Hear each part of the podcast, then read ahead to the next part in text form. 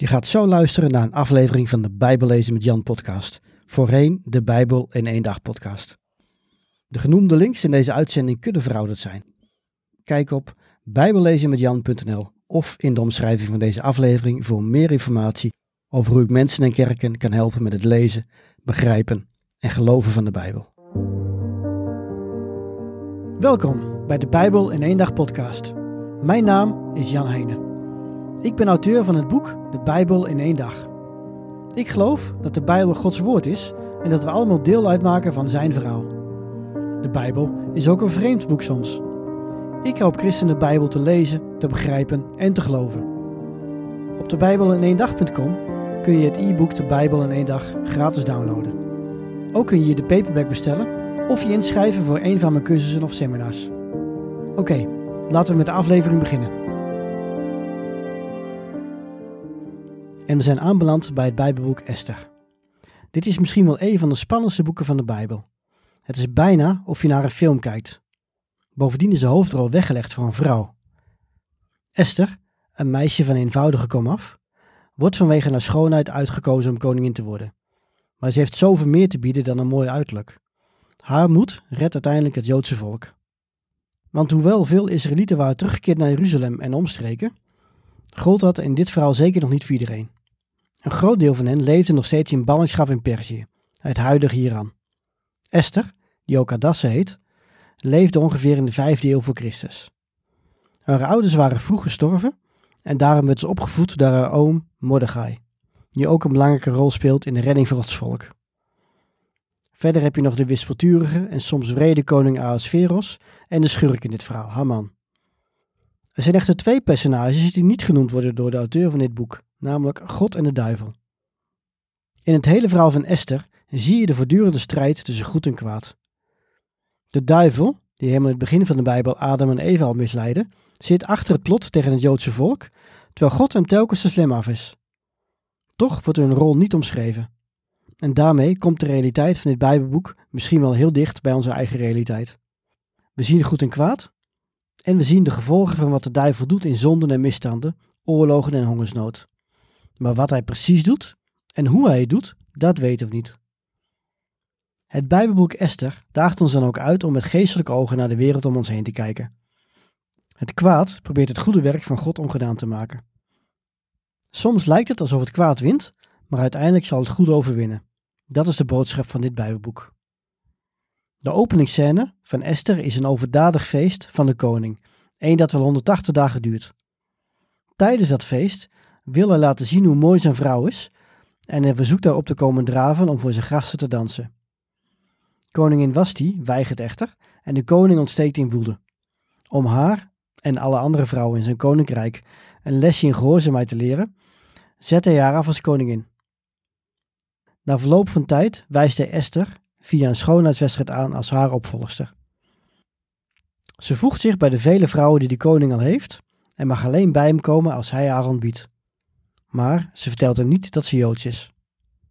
Ondertussen beraden twee verbitterde dienaren van de koning een plot om hem te doden.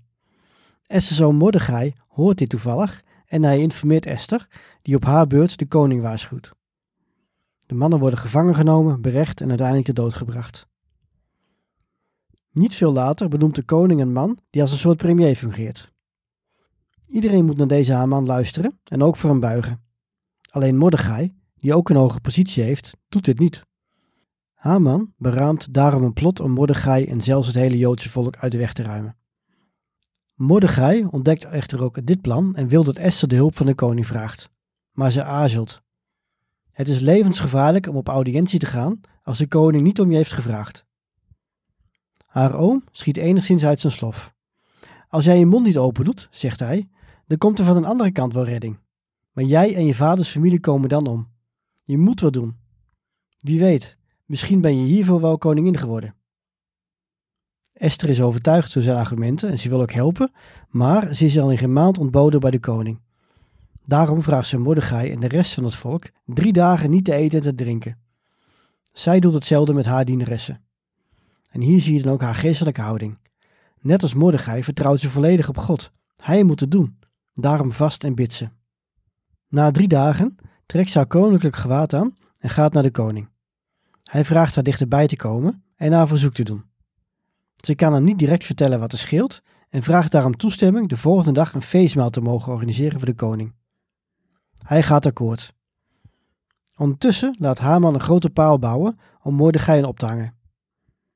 Die nacht kan de koning niet slapen en laat hij zich verhalen voorlezen over zijn tijd als koning. Hij wordt zo herinnerd aan Mordechai, die hem van een moordplot had gered en hij beseft dat hij hem daar nooit voor heeft beloond. De koning roept Haman en vraagt hem naar ideeën om iemand te eren. Haman denkt dat de koning hem wil eren en komt met een uitgebreid plan. Die persoon moet met een mooi gewaad worden rondgereden door de stad, terwijl iemand anders voor hem uit moet lopen en moet roepen: Dit valt je ten deel als je de koning eer bewijst. Een dag later wordt Mordechai niet geëxecuteerd, maar rondgereden door de stad en geëerd, terwijl Haman voor hem uitloopt. De rollen zijn dus volledig omgedraaid. Hamans plan valt in duigen. Maar de koning weet nog steeds niet dat Haman ook van plan is om Mordechai en de andere Joden te doden. Daar komt hij pas achter als Esther hem dat s'avonds bij het feestmaal vertelt. De koning is ontzet dat Haman, ook aanwezig bij het diner, hiervoor verantwoordelijk is en laat hem ophangen aan de paal die Haman voor Mordechai had bedoeld.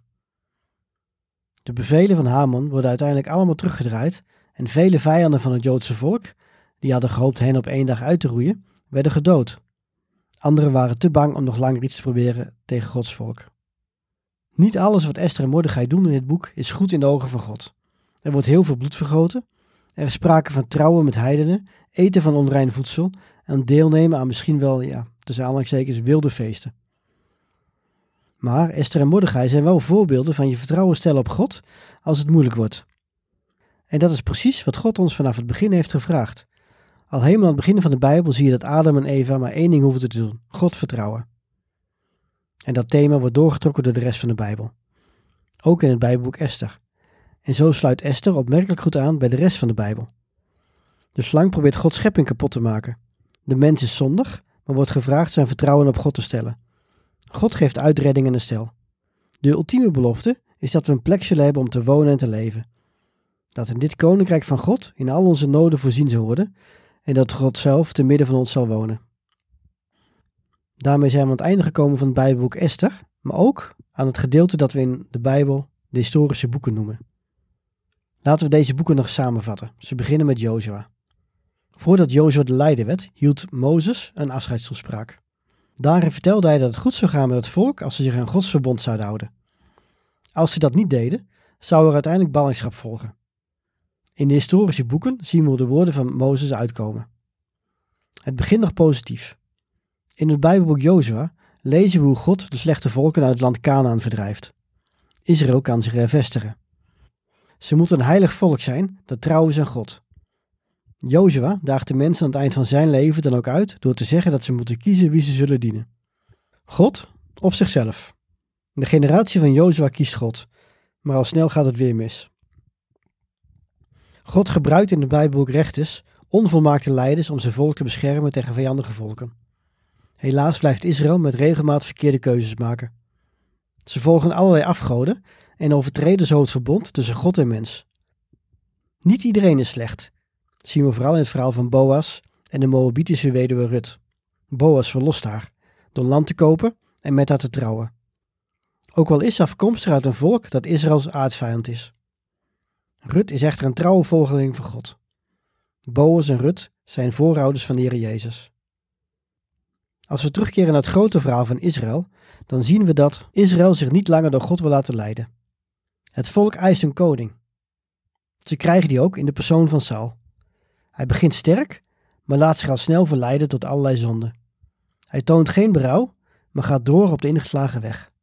Na zijn dood volgt de schaapherder David hem op. David heeft dan al zijn kunde op het slagveld bewezen door de grote strijder Goliath te verslaan. Hij wint daarna de ene na de andere veldslag. Ook David blijkt echter verre van vermaakt, maar hij toont wel berouw over zijn zonde. Daarom is hij een man naar Gods hart.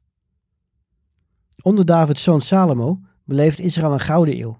Er is vrede en welvaart. Maar de wijze Salomo eindigt heel tragisch. Hij trouwt met honderden vrouwen en heeft ook nog eens een keer heel veel bijvrouwen. Hij staat hen toe afgoden te vereren. Na hem valt Israël uit elkaar in een noordelijk en een zuidelijk rijk. In het noorden wordt God volledig vergeten en uiteindelijk wordt dit volk weggevoerd door de Assyriërs. We horen niets meer over hen in de Bijbel. In het zuidelijk rijk zijn een periode dat God wel wordt aanbeden, maar ook hier komt veel afgoderij voor. En Gods geduld met hen raakt uiteindelijk ook op. De Babyloniërs voeren hen weg. Na verloop van tijd mogen mensen uit de stammen Juda en Benjamin terugkeren. Dat zijn de mensen die oorspronkelijk in het zuidelijke rijk woonden.